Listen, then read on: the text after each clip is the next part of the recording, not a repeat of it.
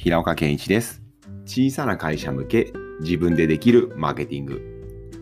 今日は情報っていうのは極力囲い込まないでできるだけ無料で広く出した方がいいんじゃないか。こんなテーマでお話したいと思います。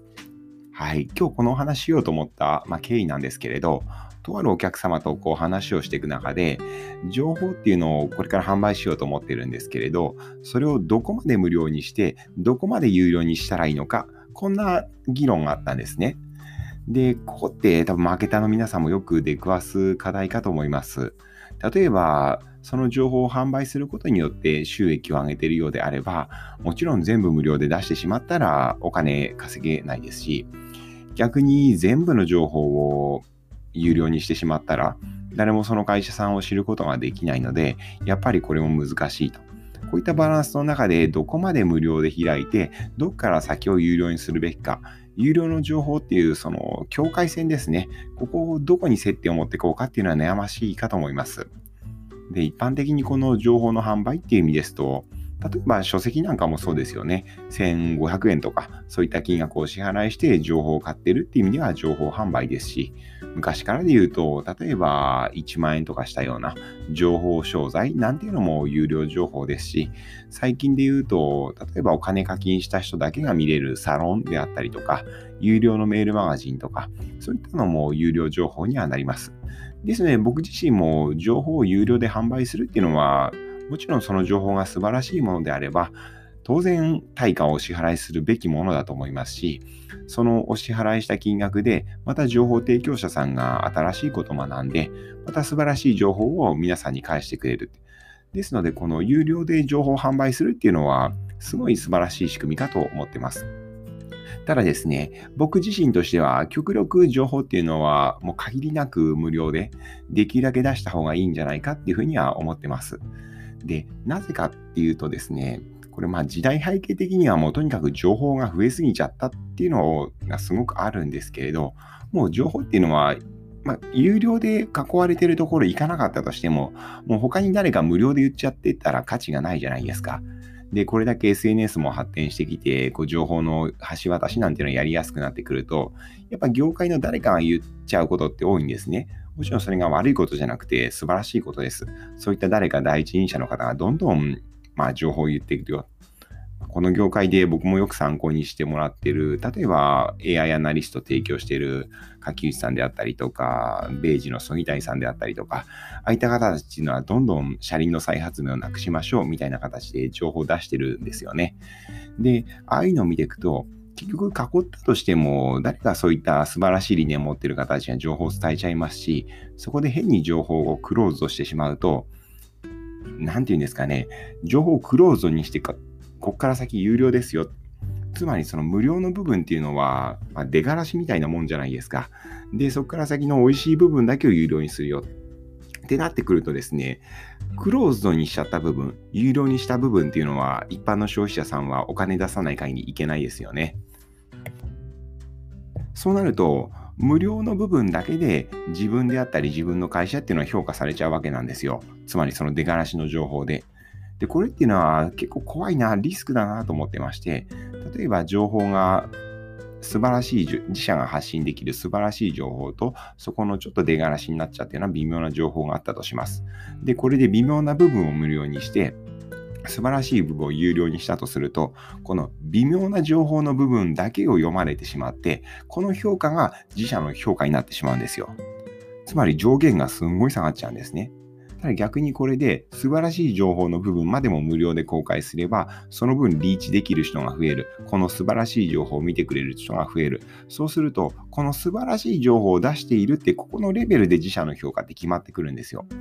つまり、あまりに有料の部分、そこをかそこの有料の部分の境界線をさーっと下げてしまうと、つまりですね、無料で出してる部分、出がらしの部分ばっかりがどんどん出ていっちゃうと、そこで自社が評価されちゃう。これすごいリスクなんじゃないかなっていうふうには思ってます。ですね、僕のスタンスとしては、基本的に情報っていうのはもう全て無料、もう極力無料でいく。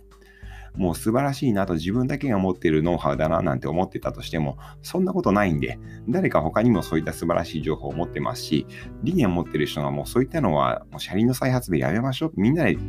こういう知見共有しましょうって言って誰かが公開するんで、であればせっかくならそういった素晴らしい情報はどんどん出していって、第一人者っていうところを取っていった方がいいですし、仮にそうじゃなかったとしても、いい情報を出すことによって、そのいい情報で自分たちが評価されて、それで結局仕事が回ってくるご縁がつながる。これはもう間違いなくあります。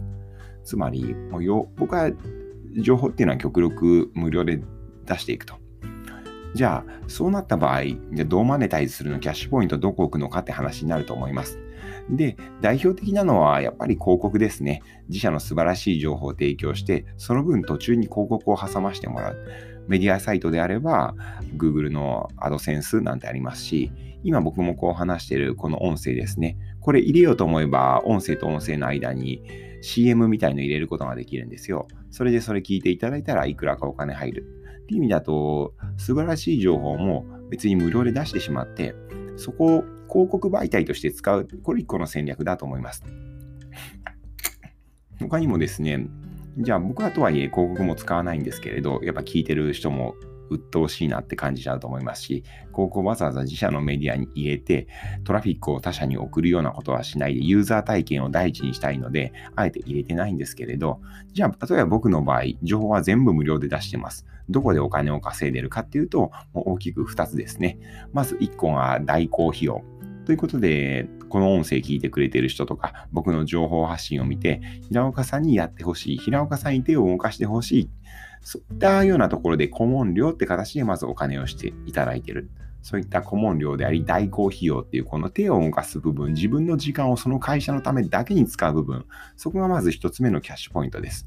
そして二つ目、インハウス可能支援の時のカスタマイズした情報ですね。つまり、素晴らしい情報はもう全部出しちゃいます。ただその素晴らしい情報を各インハウス化お願いしたいですって会社さんの文脈ごとに合わせて個別にチューニングして情報提供するよ。そういった場合にはそこではお金いただいてます。逆にそういうふうに個別にカスタマイズした情報っていうのは外に出せないので、つまりキャッシュポイントを後ろに後ろに極力持っていくってことですね。これ、まあ、最近よく言われてるんですけど、まずはやっぱいい情報をどんどん出していって、で、自分の信頼を獲得するよと、同時に素晴らしいと思っている有料級の情報を出すことによって、その情報で自分が評価されて自分のブラウンドを形成する。で、そうしたらもう仕事なんてどうとでも取れるんですよね。ご指名してくれて、あなたに手を動かしてほしいっていう人も増えるでしょうし、インハウス化お願いしますなんて形のこのカスタマイズした個別の情報を求めてくれる方も増えてくると思うので、ですので、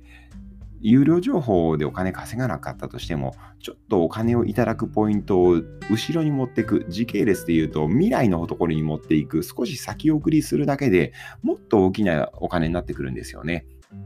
仮に僕が今配信している情報を全部有料にしてしまったら、そもそもそこの有料情報の出がらし的なところだけしか世に出てなくて、その世に出てるちっちゃな部分、出がらし情報だけで、あ、なんか平岡ってやつ大したこと言ってないなって評価されてしまって、当然有料情報も買ってもらえない。代行費用とか顧問契約なんてもいただけない。そういうような状態になっちゃうんじゃないかなって気はしてます。ですので、これはもちろん会社さんの文脈あると思います。有料で出せる部分、出せない部分。ただ、僕が一つ今回お伝えしたかったのは、極力情報っていうのは出していった方がいいよ。なぜなら、その出てる情報をもとにして、あなたの会社のブランディングであり、上限値っていうのは評価されてしまうんですよ。こんなような気づきっていうのをシェアしたいなっていうふうに思ってます。はい。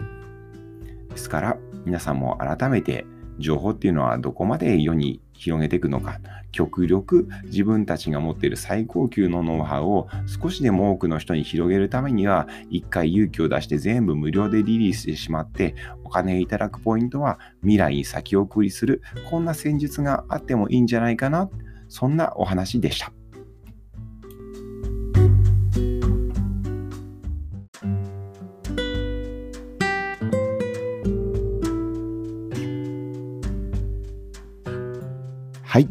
今日の話はいかがでしたか？